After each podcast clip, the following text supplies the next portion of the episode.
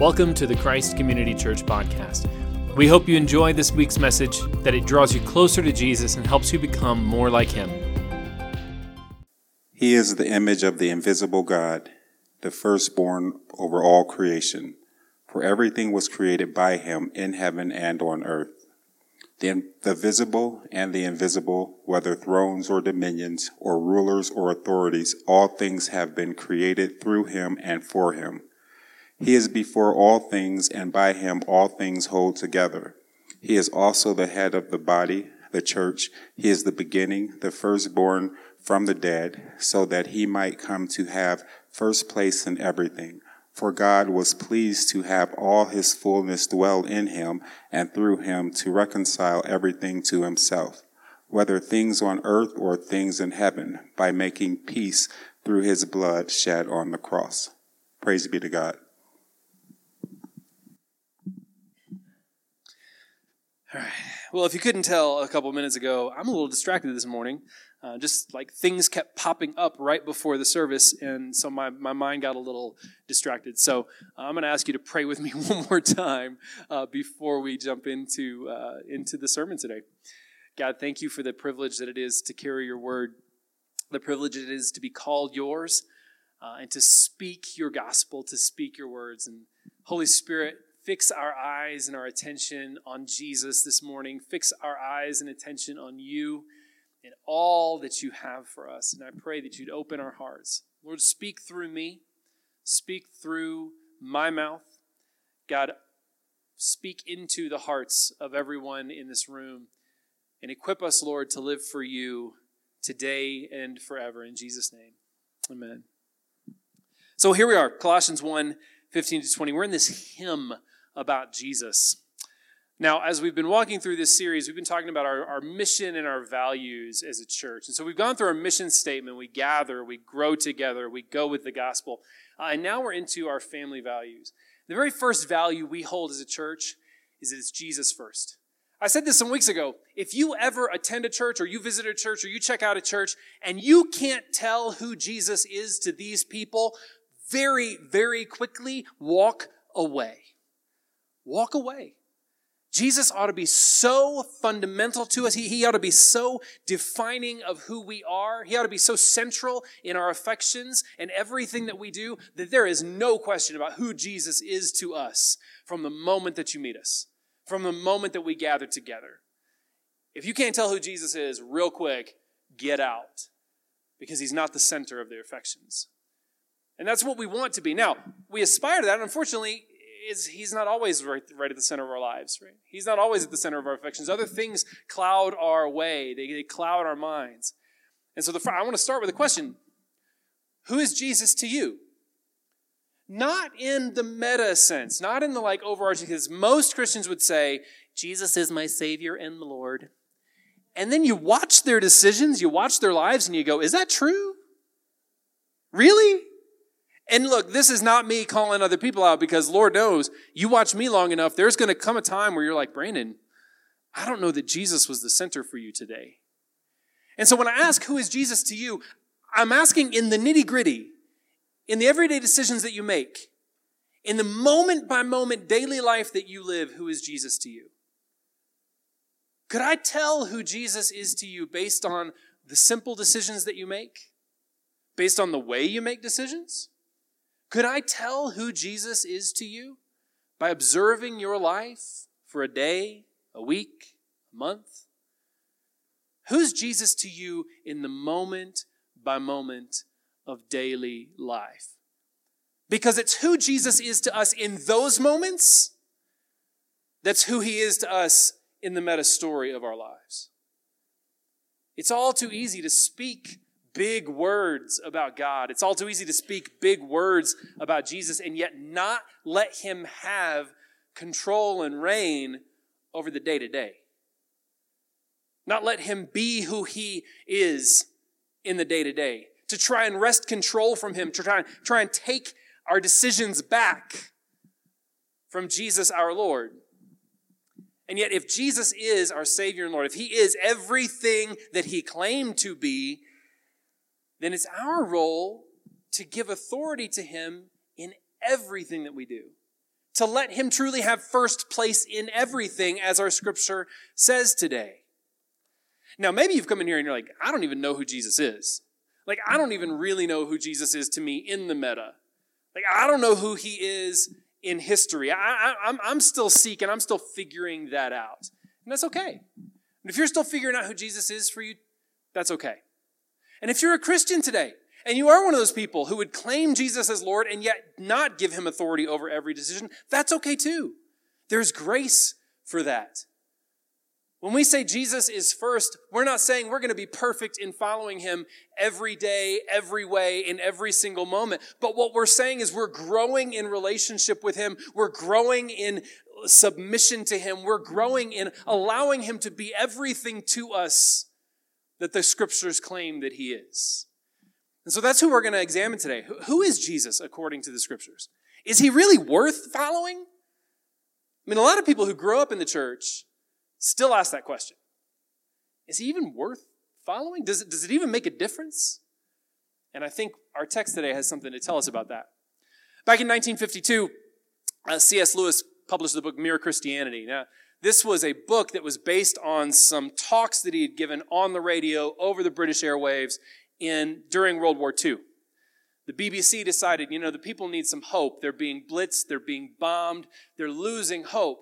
And so they allowed C.S. Lewis to go on air and to speak about Christianity, to try and instill some hope in people who had just been beaten down. And so, in the late 40s, in the mid 40s, as World War II was raging and as London was being bombed, C.S. Lewis is speaking the truth of Christ over the airwaves, over the BBC. And these talks that he gave became the book Mere Christianity. And in Mere Christianity, C.S. Lewis shares with us what became known as the trilemma. I got to grab my phone here to get this quote.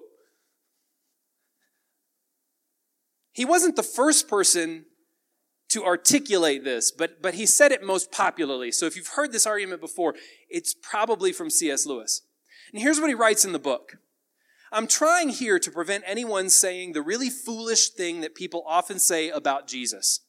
I'm ready to accept Jesus as a great moral teacher, but I don't accept his claim to be God. That is the one thing we must not say. A man who was merely a man and said the sort of things Jesus said would not be a great moral teacher. He would either be a lunatic on the level with the man who says he's a poached egg, or else he would be the devil of hell. You must make your choice. Either this man was and is the Son of God, or else a madman, or something worse. You can shut him up for a fool. You can spit at him and kill him as a demon, or you can fall at his feet and call him Lord and God. But let us not come with any patronizing nonsense about his being a great human teacher. He's not left that open to us. He did not intend to. The Jesus of the scriptures, the Jesus of the gospel, the Jesus of history said some things that if you really believe him, if you really take him at his word, would eliminate him from the class of great moral teacher. He said things that equated himself with God. He said things that, that in his own culture should have gotten him killed. In fact, they did get him killed. Now, there's one more option, right? This is popularly called the Lord, liar, or lunatic argument. Jesus is either Lord, or he's a liar, or he's crazy. The other option is he's a legend. It's possible that Jesus is just a myth, that all this was made up. C.S. Lewis actually addresses that somewhere else. He says, I've read a lot of mythology. C.S. Lewis was a scholar of mythology, in case you wondered. He's, I've read a lot of mythology, and the Gospels don't read anything like mythology. They're too messy, they're too weird, and they skip over too many things that mythology finds important. I can't read them as anything but history. This is from a scholar of mythology. And so Lewis addresses that elsewhere. So if Jesus isn't a legend, and if he's not lying, straight up lying, and if he's not absolutely crazy, then Jesus was who he said he was. And he is who he says he is. We got to take him at his word for it. We got to take him at face value. And the question then is who is this Jesus? If we are going to take him at face value, if we're going to take him for his word, if if we're going to believe the scriptures about who Jesus is, then who is he? And that's why we turn to Colossians today. Because this, these verses, 15 to 20, a lot of scholars think these were an early hymn. These were a hymn of the church. It would be sung when followers of Jesus gathered together to remind themselves of who Jesus is, to remind themselves of exactly who he claimed to be and who he was to them, that to root themselves in their identity as followers of Jesus, they would sing this hymn together. And so we turn here because it's built on what Jesus said about himself, and it's built on what he taught his apostles and those who would follow him. And so we start in verse 15 He is the image of the invisible God, the firstborn over all creation. Now, this hymn is structured in such a way that verse 15 makes a claim, and then verses 16 and 17 back up that claim. And then verse 18 makes a claim, and verses 19 and 20 back up that claim. And so these two claims that are made about Jesus in this hymn is first that he's the firstborn over all creation. The second claim will be that he is the firstborn from among the dead. That word firstborn is used twice in this hymn, and it breaks it into two parts to create this kind of dichotomy, this kind of, this kind of dualism about Jesus. So on the first part, we look at Jesus as the firstborn over all creation. He begins with, He is the image of the invisible God, firstborn over all creation. What does that mean? Well, the hymn goes on to explain. For everything was created by him in heaven and on earth, the visible and the invisible, whether thrones or dominions or rulers or authorities, all things have been created through him and for him. He is before all things, and by him all things hold together.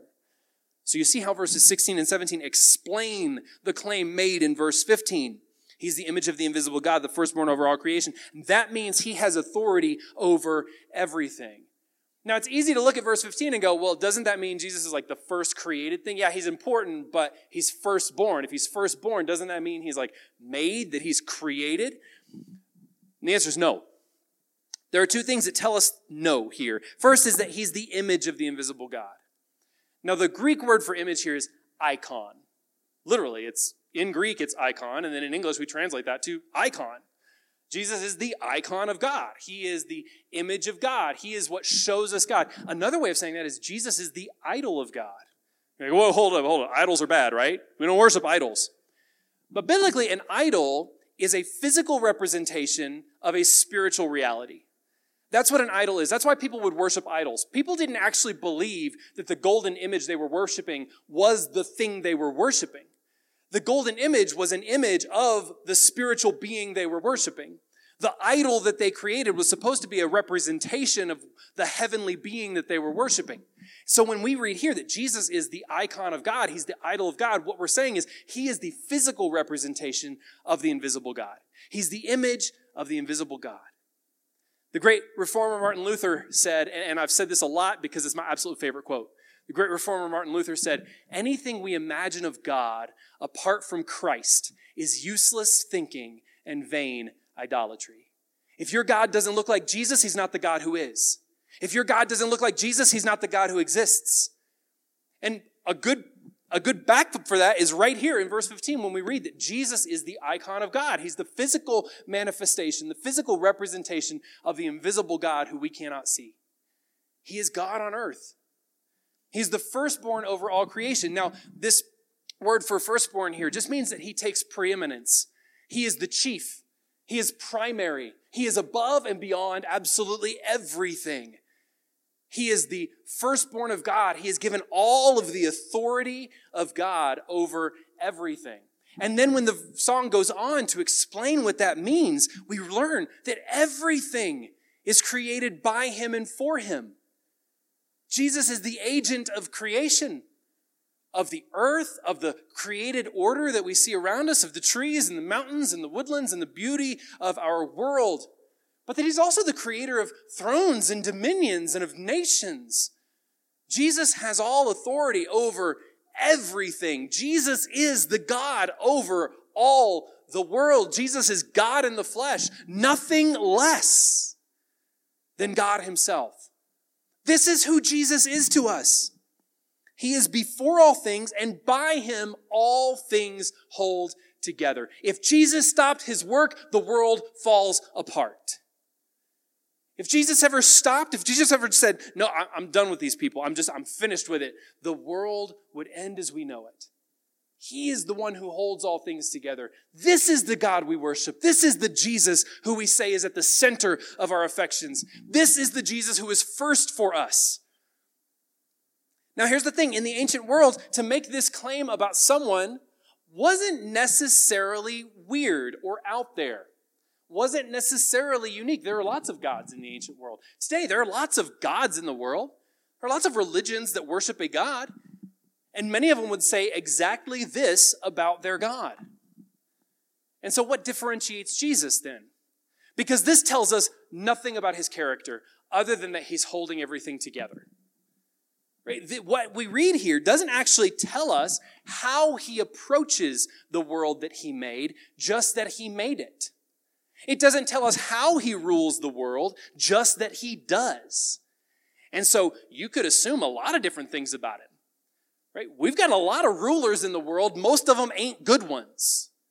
We've had a lot of rulers throughout history. Most of them haven't been great. There have been a lot of religions and a lot of gods throughout history.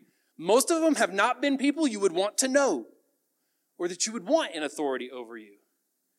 And so, what distinguishes Jesus from any of them? Well, based on these first verses, nothing. He's got all authority. He is the agent by which everything was created.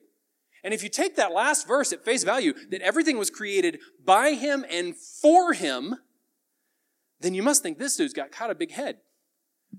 I mean, this guy's just some arrogant sky fairy who just wants you to worship him or he's going to smite you down.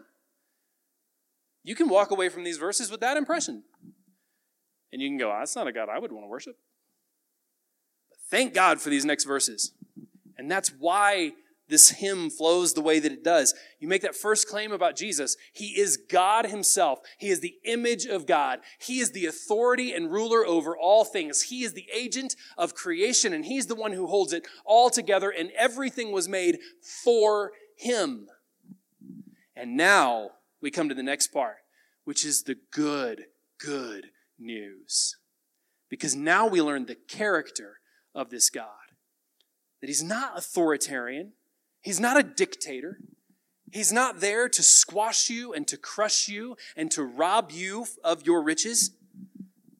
Instead, we read, He is also the head of the body, the church. He is the beginning, the firstborn from the dead, so that He might come to have first place in everything. Now, now think about that for a minute. Think about what was just linked together here. He is the firstborn from among the dead so that he might have first place in everything. What are you allowing to be first in your life? Who are you allowing to be first in your life and in your affections? What thing is at the center of your being? What thing is driving who you are? And then ask Did that thing give itself up for you? Did that thing ever die for you? Did that thing ever sacrifice for you? Did whatever it is that sits at the center of your affections, did whatever it is that has first place in your life ever give itself up for you? Because this hymn just makes the claim that Jesus is the firstborn from among the dead so that he may have first place in everything. What the scriptures are telling us is clear. Jesus is worthy of being first place because he put himself last. Jesus is worthy of having first place because he gave up his life for us.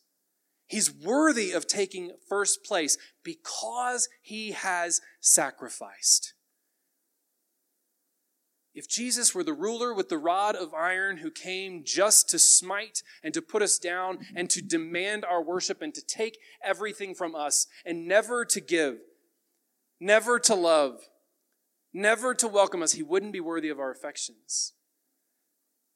But here, Jesus is given first place precisely because he is the firstborn from among the dead.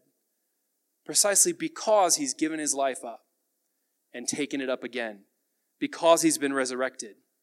And here we have the explanation in verses 19 and 20. For God was pleased to have all his fullness dwell in him, and through him to reconcile everything to himself, whether things on earth or things in heaven, by making peace through his blood shed on the cross. This Jesus by whom all things were created, for whom all things were created. This Jesus who has authority over all the earth, over all created things, over all the thrones and powers and rulers of the world, made peace with his enemies through his shed blood.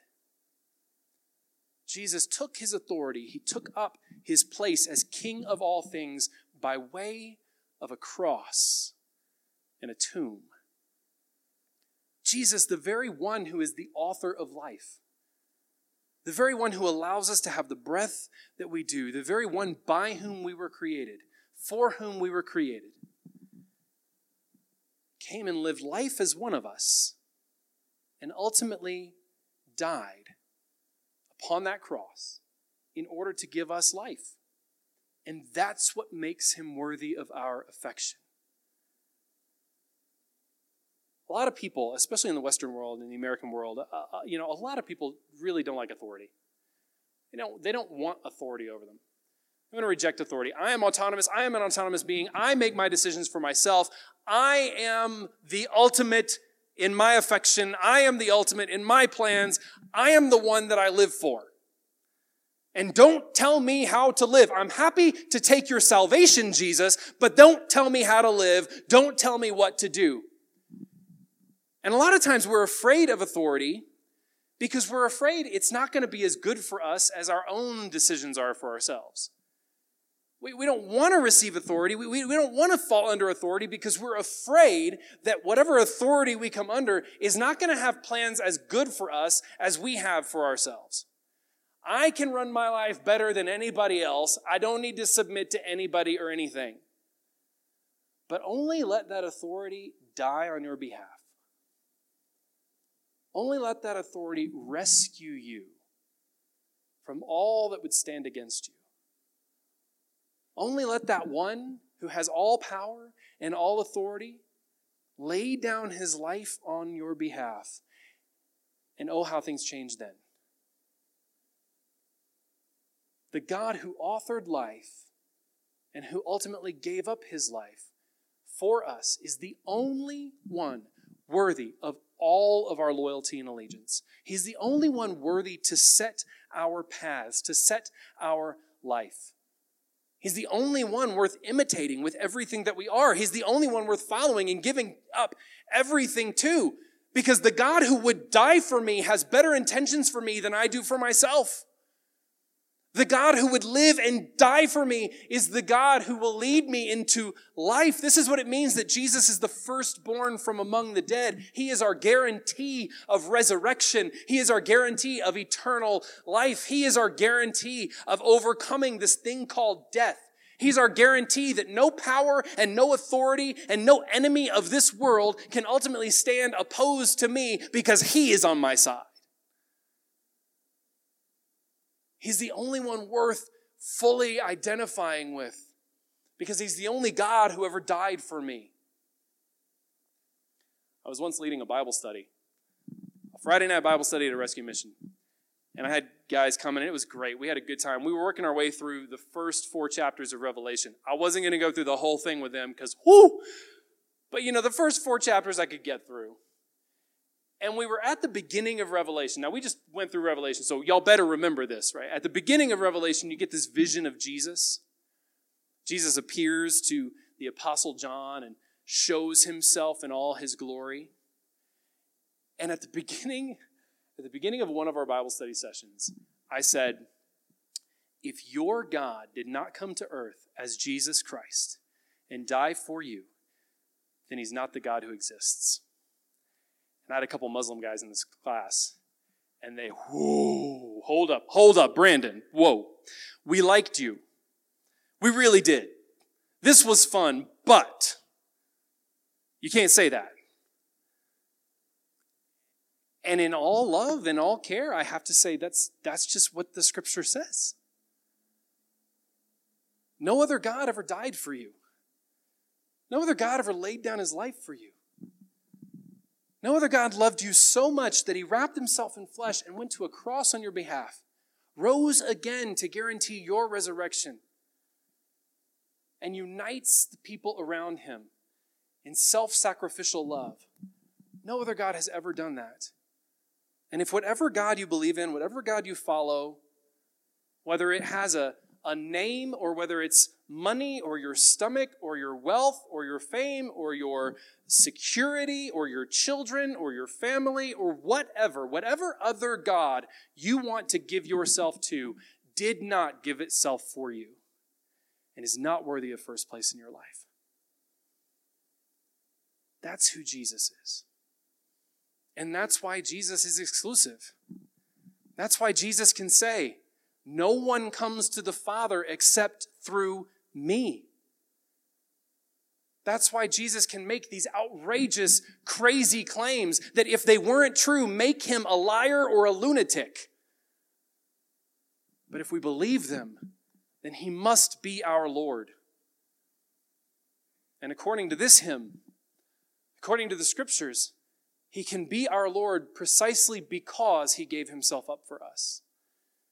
Precisely because he loved us to the point of his own death. The author of life, the one who spoke life, the one who holds all things together, experienced the ultimate unraveling of life, experienced death on our behalf. No other God's ever done that for you. No other God is worthy of our worship. No other God is worthy of our dedication. No other God of any kind is worthy of giving our whole selves to. Today is the day to commit ourselves anew to Jesus Christ. To ask ourselves, who is Jesus? Not just in the meta story of my life, not just as a ticket out of hell or into heaven or whatever you believe about the afterlife. Who is Jesus to me in the everyday decisions that I make? Who is Jesus to, to me in the relationships that I hold? Who is Jesus to me in the nitty gritty of my daily life? Is he at the center? Does Jesus have first place in everything? Am I living according to his example? Am I living in a way that brings heaven to bear on the world around me right now, just as Jesus did? Am I living in a way that, that pursues his purposes? Am I living according to his character? You see, in this book of Colossians, in this letter to the church in Colossae, the apostle Paul begins with this hymn because he wants to root everything that he's about to say in who Jesus is. So that when Paul tells the Colossian church, hey guys, you gotta live this way, they know that Paul is encouraging them to live as Jesus is calling them to live. And so in chapter 3, verses 12 to 17, this is what the apostle Paul says to them. Therefore, as God's chosen ones, holy and dearly loved, put on compassion, kindness, humility, gentleness, and patience, bearing with one another and forgiving one another if anyone has a grievance against another. Just as the Lord has forgiven you, so you are also to forgive. Above all, put on love, which is the perfect bond of unity and let the peace of Christ, to which you were also called in one body, rule your hearts and be thankful. Let the word of Christ dwell richly among you in all wisdom, teaching and admonishing one another through psalms, hymns, and spiritual songs, singing to God with gratitude in your hearts. And whatever you do in word or in deed, do everything in the name of the Lord Jesus, giving thanks to God the Father through him. This is the character of Christ. This is the character of Jesus in which we are called to live. This is what it means for Jesus to have first place in everything in our lives, to do everything in word or deed in the name of the Lord Jesus to put on compassion, kindness, humility, gentleness, and patience, to put on love, and to let the peace of Christ rule in our hearts. This is what it means for Jesus to have first place in our lives individually and in our lives as a body following Him. This is what it means for Jesus to be the head of our church.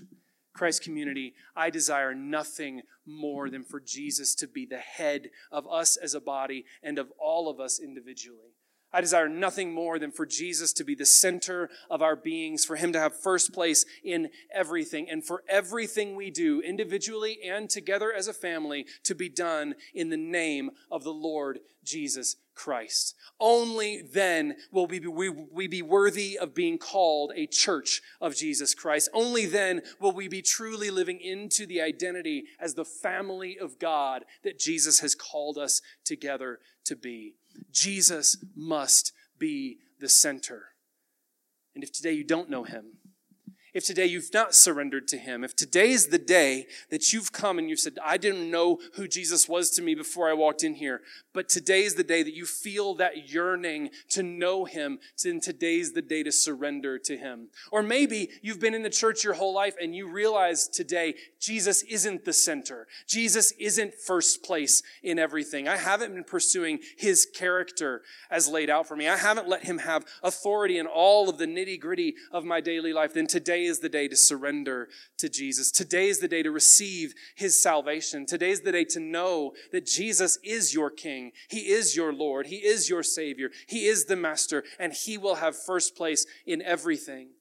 Today is the day we declare individually and together that Jesus is first place in our lives.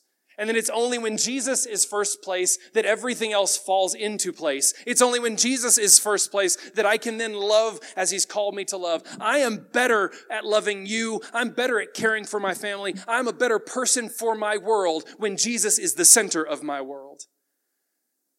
Today's the day for Jesus to become the center of your world. Maybe for the first time, and maybe refreshing, maybe anew but it's through the cross and the resurrection of Jesus. It's through his shed blood and broken body that we can accept this invitation to come and for Jesus to be center of all that we are. And so I invite you now to open your cup as we partake of the body and blood of Jesus. When we partake of these elements, something happens. I don't know exactly what it is, but it's more than a symbol. Something spiritual happens when we partake of the broken body and the shed blood of Jesus. We are renewed, we are refreshed. This is why this is the family meal of God. Thanks for tuning into the podcast this week. For more information on Christ Community Church in Southeast Denver, visit christcommunitydenver.org.